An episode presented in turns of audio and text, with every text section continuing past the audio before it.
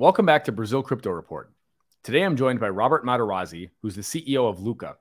We talk about Lukka's role as an integral data services provider in crypto markets and why these services are needed as traditional financial institutions adopt the technology. Lastly, we talk about why he's so excited about Brazil.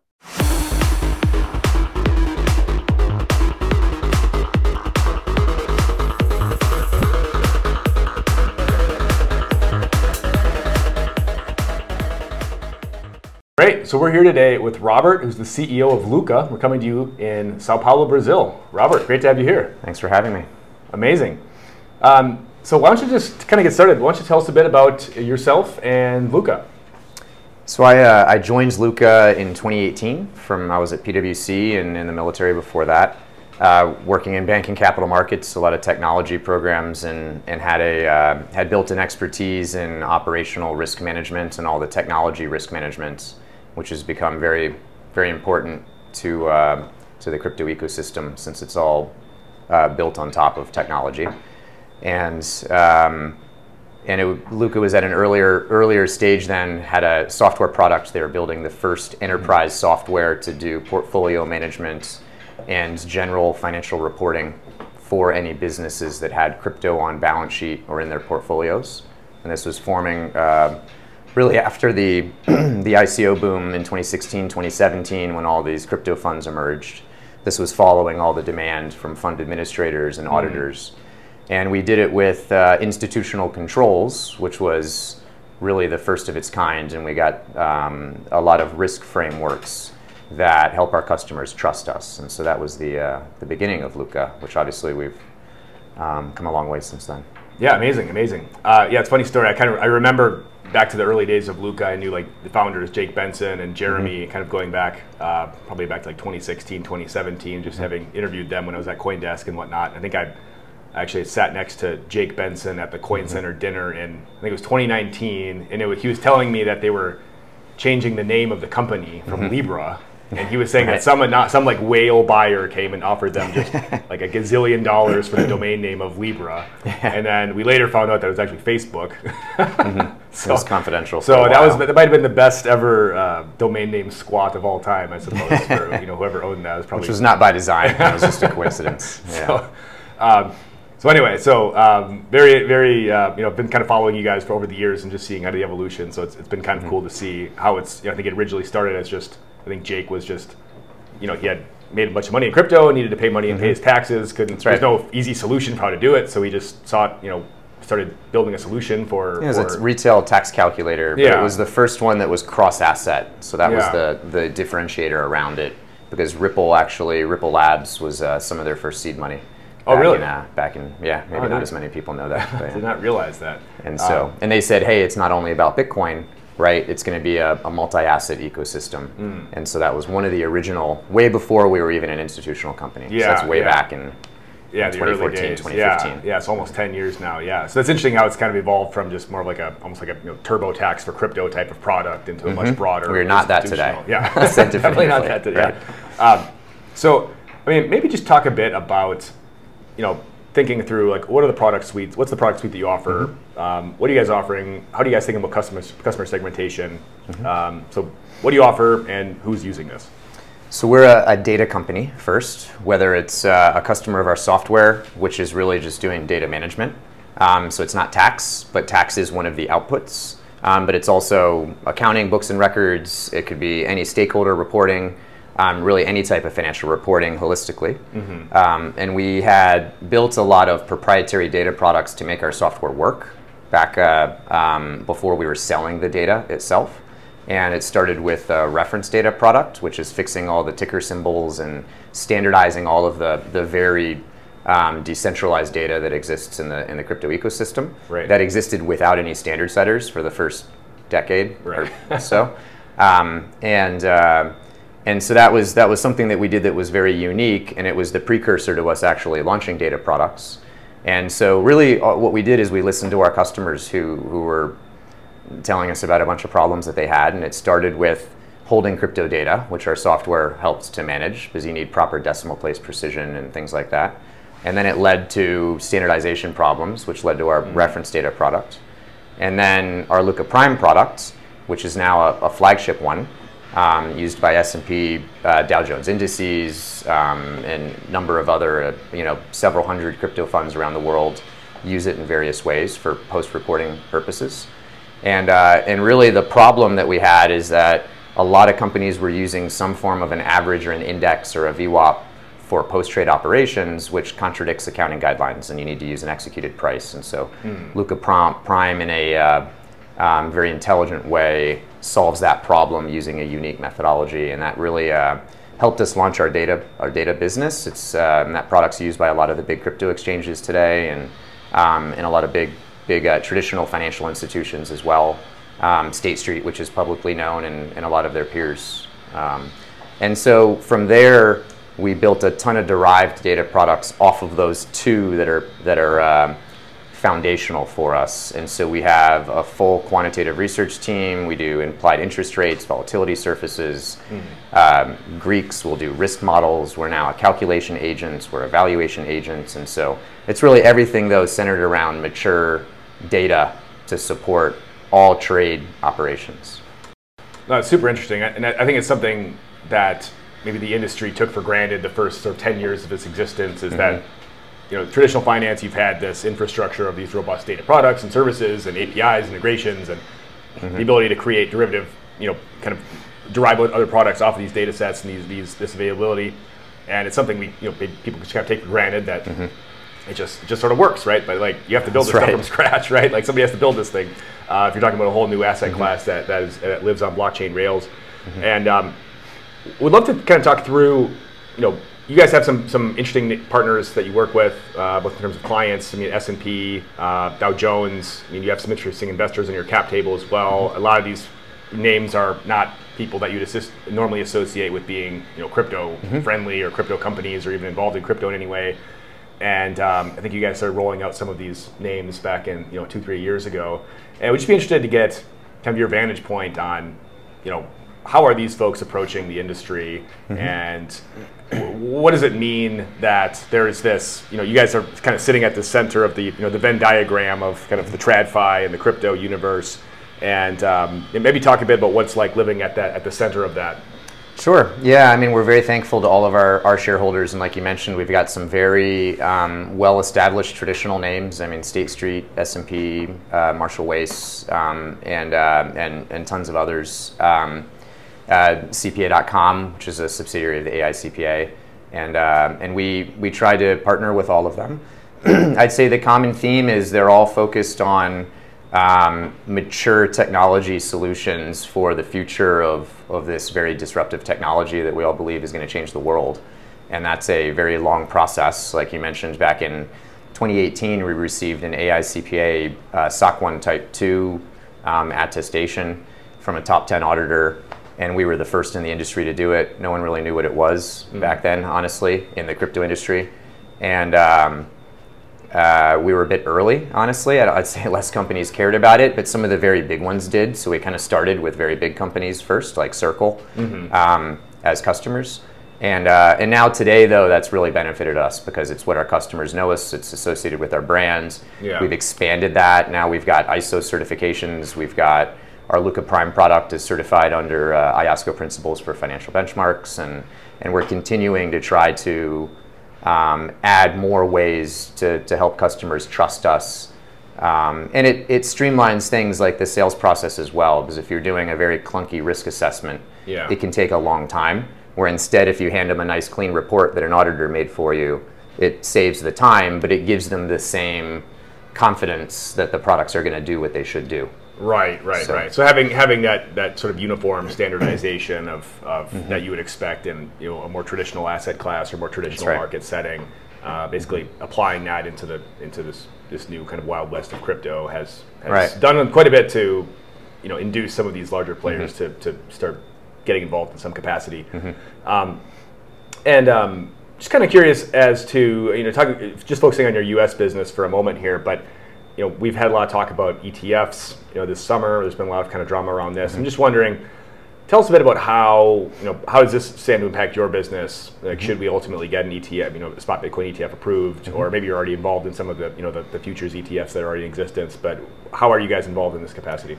Um, very directly, our, our data is supporting a lot of the different um, ETF applications that you've seen in the press, um, or in some cases, we're supporting businesses with software and back office operations, or all of the above. It really just depends on where their where their priorities are, or how far along they are towards actually launching a product like that. I know we're waiting for all the spot ETFs to be to get uh, to get some approvals. Yeah. Um, and um, and we're um, very excited about all of our, our partners that are using our data along that that journey.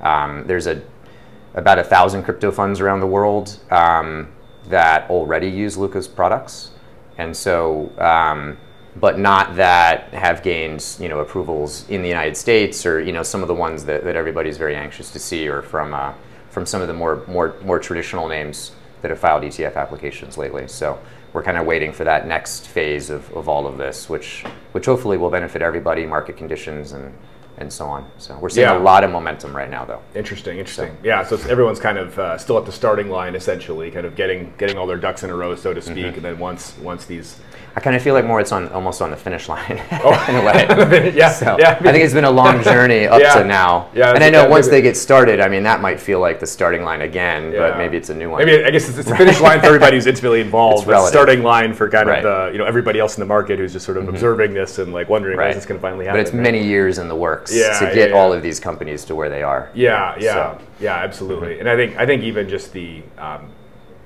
I, I mean, I, I remember one of the first articles I ever wrote in crypto was about the, I think it was like March 2017 about the the Winklevoss twins, you know, ETF getting rejected. And Mm-hmm. Jeez, I forgot about that, And they were the first ones to apply. And I think they were also the first ones to get rejected. Mm-hmm. And then over the you know the ensuing year or two, we had you know a bunch more applications, a bunch more rejections, and it kind of got to the point where like you could tell the SEC was just sort of like copying and pasting language from the rejection letters into. Mm-hmm.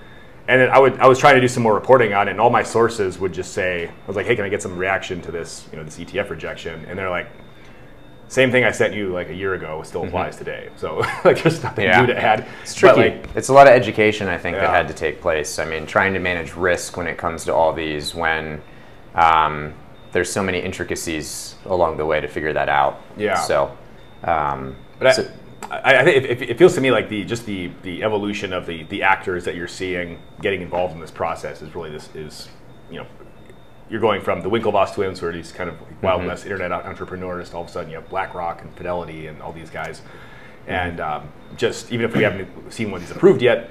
We still have just the names that are getting involved and showing interest is like pretty significant itself. And it's, Mm-hmm. we do. We have five of the top ten largest asset managers in the world that are uh, have announced plans. Yeah, they're doing something in, in crypto, and uh, and all of them are are using Lukka products in some way. Wow. which is exciting. Yeah, So- very exciting. Well, congratulations on that. That's pretty cool. and then maybe let's talk a bit about um, about like your, your fundraising history, your kind of your cap table. I think you guys have gone through. I think last time I saw you had raised um, it was like like 110 million in a Series E. in our most recent round. most recent, maybe a year and a half ago or so, Yep. um, at like 1.3 billion valuation, which is which is pretty sizable, obviously.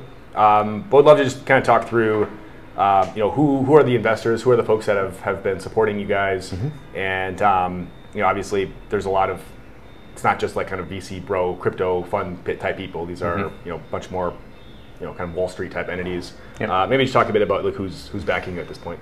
Sure. Yeah, we did um, really in about an 18 month period for fundraises, and this was during the 2021 momentum, where I think a lot of companies had similar um, similar momentum. So we we were very thankful to take advantage of market conditions. I mean, really, all the customers that we got. 2021 was a very good year for us. We had we had spent a lot of 2020 rebuilding our products and launching our first data products, and so that was a very I'd say uh, a very hard at work but internally year for us. Um, and we closed that year out with State Street leading our, our Series C round um, and S&P joining our cap table at that time as well, which was all announced publicly, um, and along with CPA.com, which was another big big partner of ours. And then we um, um, uh, closed another uh, couple rounds after that. You know, some of I'd say the the more publicly known names that we have. Um, it, Marshall Wace, Miami International Holdings, um, and uh, and that helped us really scale our company with pretty simple objectives. It was future-proofing our products, so it was actually a lot of more internal work to, to build more resiliency. So data quality, is a big piece of that. And um, um, improving more attestations and everything, like I mentioned earlier.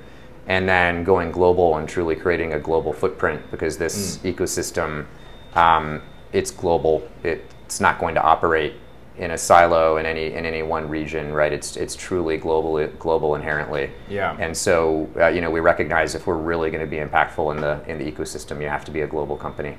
Yeah. And so we've opened up offices in um, uh, Switzerland, Singapore. We have people in London, Poland, um, Hong Kong, Dubai, um, and um, and continuing to do that um, over the next couple years. Great, great.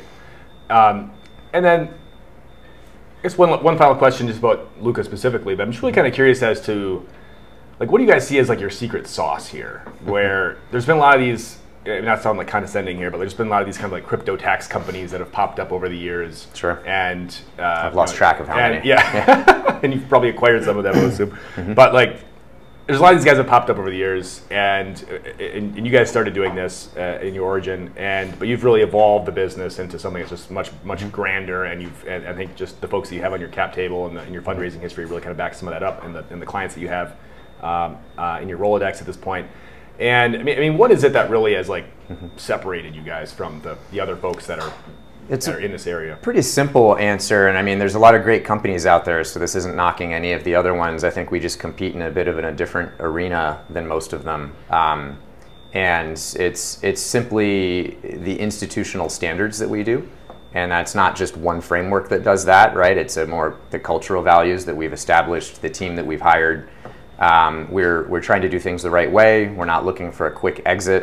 We're not looking for a quick. Um, um payday, we're, we're trying to build a very long-term mature data business. Mm. And so I'd say that that along with the um, an appreciation for, for true risk management is, uh, is built into our cultural values. And then that ripples into a lot of our different activities when it comes to product development, when it comes to interacting with customers, when we fumble and we maybe mess something up and there's a bug in our product, right? All technology has problems, but how you address those problems and how you cater to the customers and respond to it is usually what makes the difference. Mm. So we spent a lot of time in our customer support processes, making sure that we're we're partners to our customers and not just a vendor. And um, and so I think it's all those things that that really uh, um, helps our customers trust us more and more, particularly the institutional ones. We're not we're a B two B company. We're not a we're not a we're not focused on retail markets. So, but all of our customers are focused on retail markets. So it's a lot of helping them service their customers. Got it. Got it. So Let's pivot the discussion here to Brazil and Latin America specifically. We're obviously in Sao Paulo right now. you are here with your team, uh, having some meetings this week. Uh, just tell us a bit, like, why are you interested in Brazil? Like, what are you doing here? Who have you been talking to?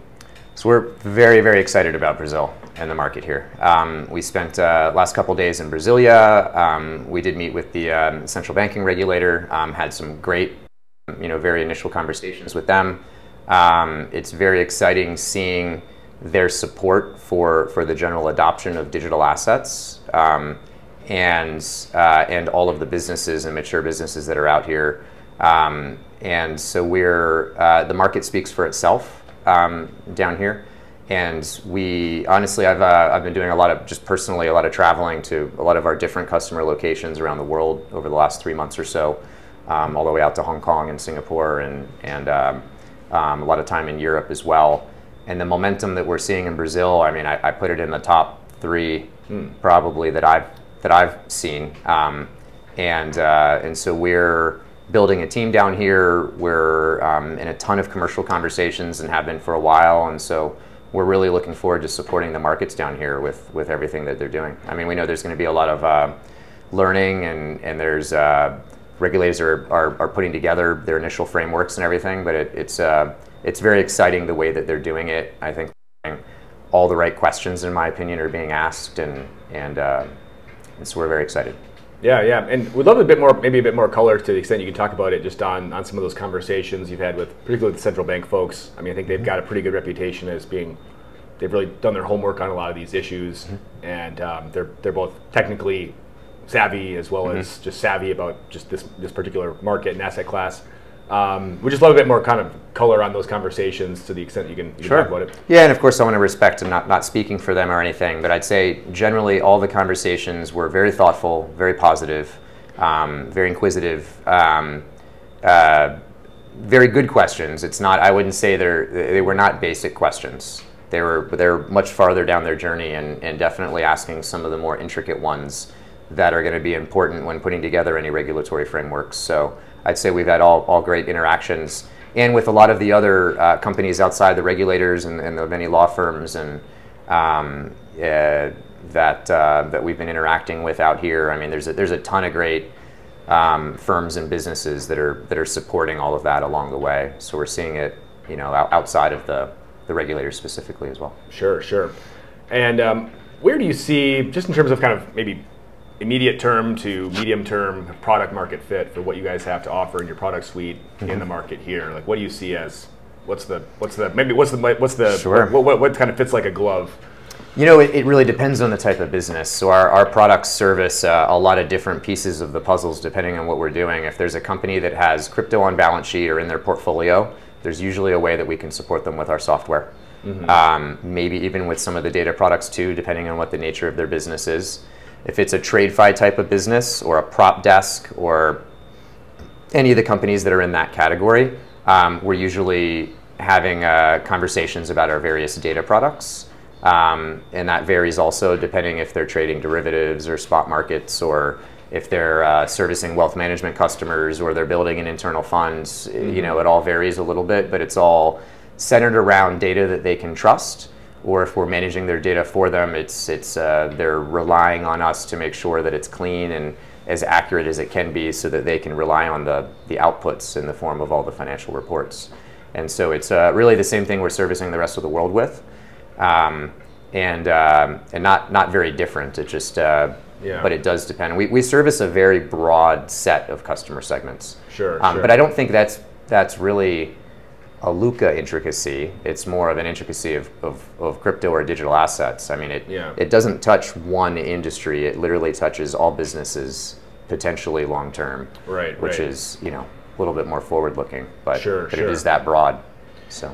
But do you see? Um, like what do you see as the, the challenge of you know moving into a new market in your particular like on one hand you could argue like the standardization and kind of data products and services are all it's like can be kind of the same like anywhere you go sure. it's like a global thing but then obviously every market's a little bit different there's different Absolutely. accounting rules there's different you know kind of standards and there's different you know kind of the details are different mm-hmm. but the, the general principles are the same like you know does, the accounting rules and the regulation and the tax rules and all that i think that's the easy the easy part honestly. I mean, sure, there's going to be differences on the different frameworks and the different laws that are passed and everything.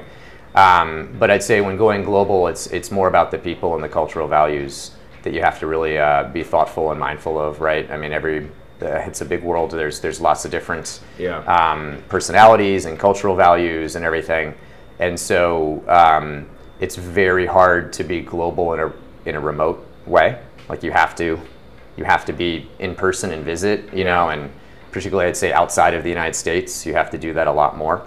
Um, a lot more about relationship building and and uh, and those types of things. And so we're we're trying to be uh, very thoughtful about that and building teams that can help our partners in their local markets, and they're not just talking to us across time zones and things like right, that. Right. So I'd say that's more of the focus, honestly, than I mean, when it comes to supporting in a local currency, that's easy. Our product is already it's been built to be global from from the um, uh, from its foundation.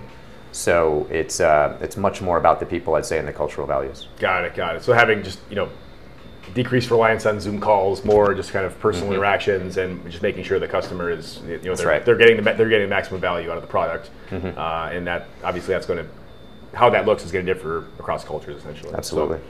So, um, and then maybe you know over the next kind of you know six 12 months as you guys are expanding your presence here, um, maybe just talk a bit about like who are the folks you're looking to um, you know, talk to? Who are, who are, the folks you're looking to get in touch with, or, mm-hmm. or you're looking to get in touch with you? Um, like, what, what's kind of your, your target customer segment here? Yeah, I mean anybody that's driving revenue around digital assets very generically. So that could be a an investment vehicle like a fund. Um, we're you know that's a huge segment of ours. We're very comfortable having those conversations, and we can usually um, offer some just informal pointers and, and, and feedback with with any of those types of partners um, exchanges. There's I know there's a lot of the traditional banks, and there's also a lot of more crypto native startups, and we're we're in a lot of great conversations with all of them, and so we we welcome those from from any that we aren't talking to, of course, already. Um, and uh, um, usually, I'd say when when we end up closing a deal and actually supporting someone, it's once they've launched a business, maybe a little bit before, if they're thinking a bit ahead, um, and but usually once they're they're building revenue and um, or, or gaining revenue and, and have actually launched whatever product that they're building, whether it's an exchange or a fund or a, maybe a payment business, but there's there's applications in a way that we can support really all those different use cases. Got it, got it. And then maybe to conclude here, um, we just love kind of your, your big picture take on maybe just kind of the state of the market right now. And you, you said a pretty interesting place. Like you're obviously you kind of you know one foot in crypto land, one TradFi land, and you kind of sit at this kind of unique spot in the in the Venn diagram, so to speak. And um, I mean, we're at kind of a tough point in the market right now. Things, you know, there's some reasons for optimism. There's some reasons for pessimism, I guess. Um, but what are you most optimistic about right now? What are you? Where are you seeing maybe light at the end of the tunnel, so to speak? Or where are you? What, what are you optimistic about that maybe other people are kind of doom and gloomy about? Yeah, I mean, 2022 is a tough year for the whole the whole industry or the ecosystem, um, and I think a lot of companies have finally reset and have recovered from that. I mean, we and we know we saw a lot of co- companies, unfortunately, that that weren't able to recover and that were affected, you know, by a number of these different uh, failures last year.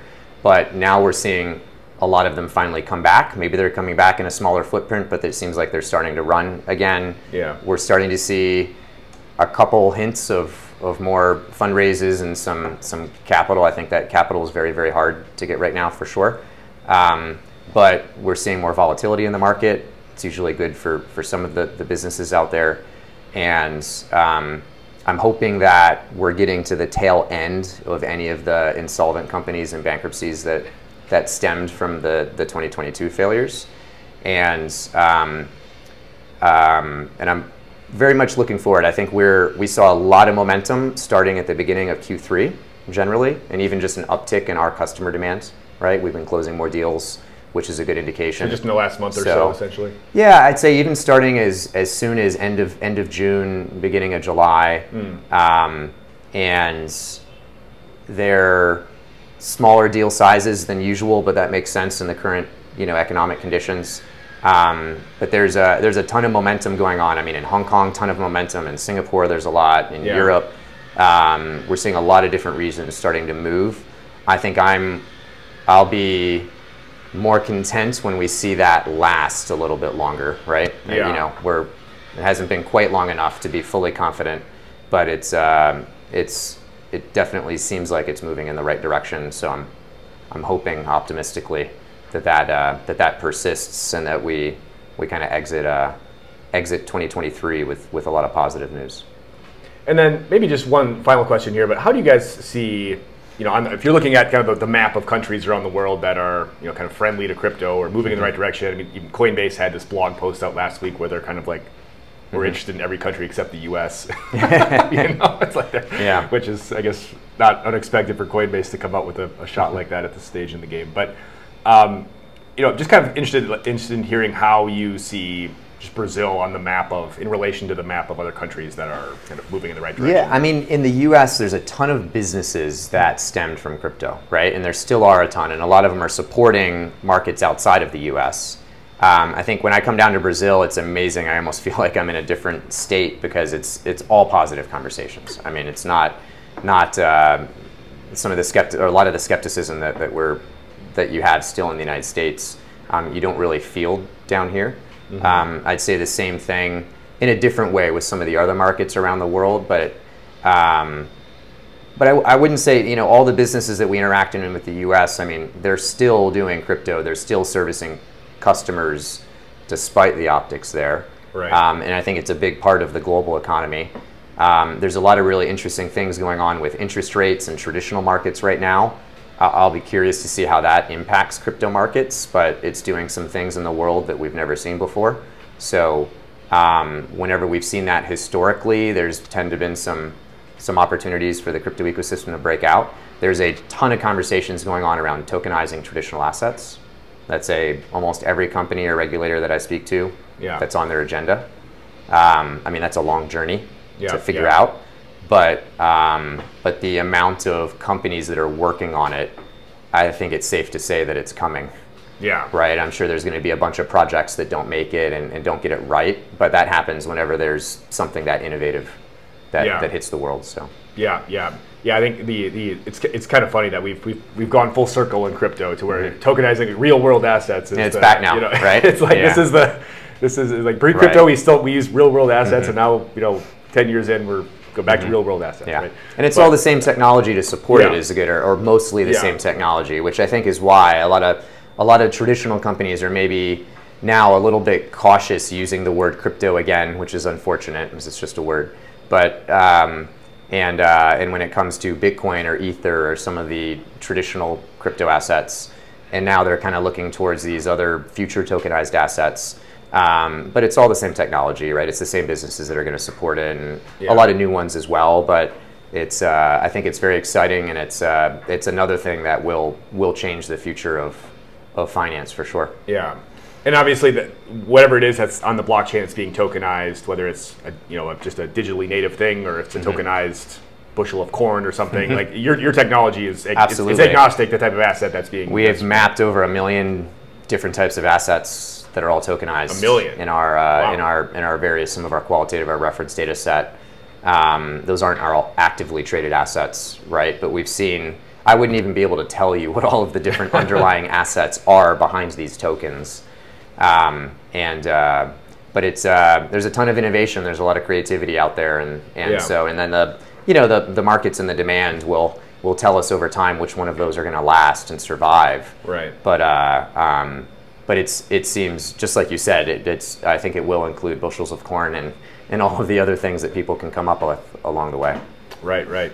Um, well, Robert, uh, really great having you on. I'll turn it back to you for any final thoughts. And uh, how can folks best get in touch with you or your team if they're interested in learning more? Yeah, just uh, uh, on our on our website, lukka.tech. Um, our our our LinkedIn homepage is a great way to see some updates. We put out a lot of thought leadership and, and try to put out some some educational type contents. Um, and would love to hear from you um, from any businesses that are operating in Brazil or, or around the world. And thank you so much for having me. Yeah, It's amazing. great. Thank you. And uh, we'll have to catch up next time you're uh, on this side of the world. So, Definitely. All right. Well, thanks everyone for listening, and we'll see you next time on Brazil Crypto Report.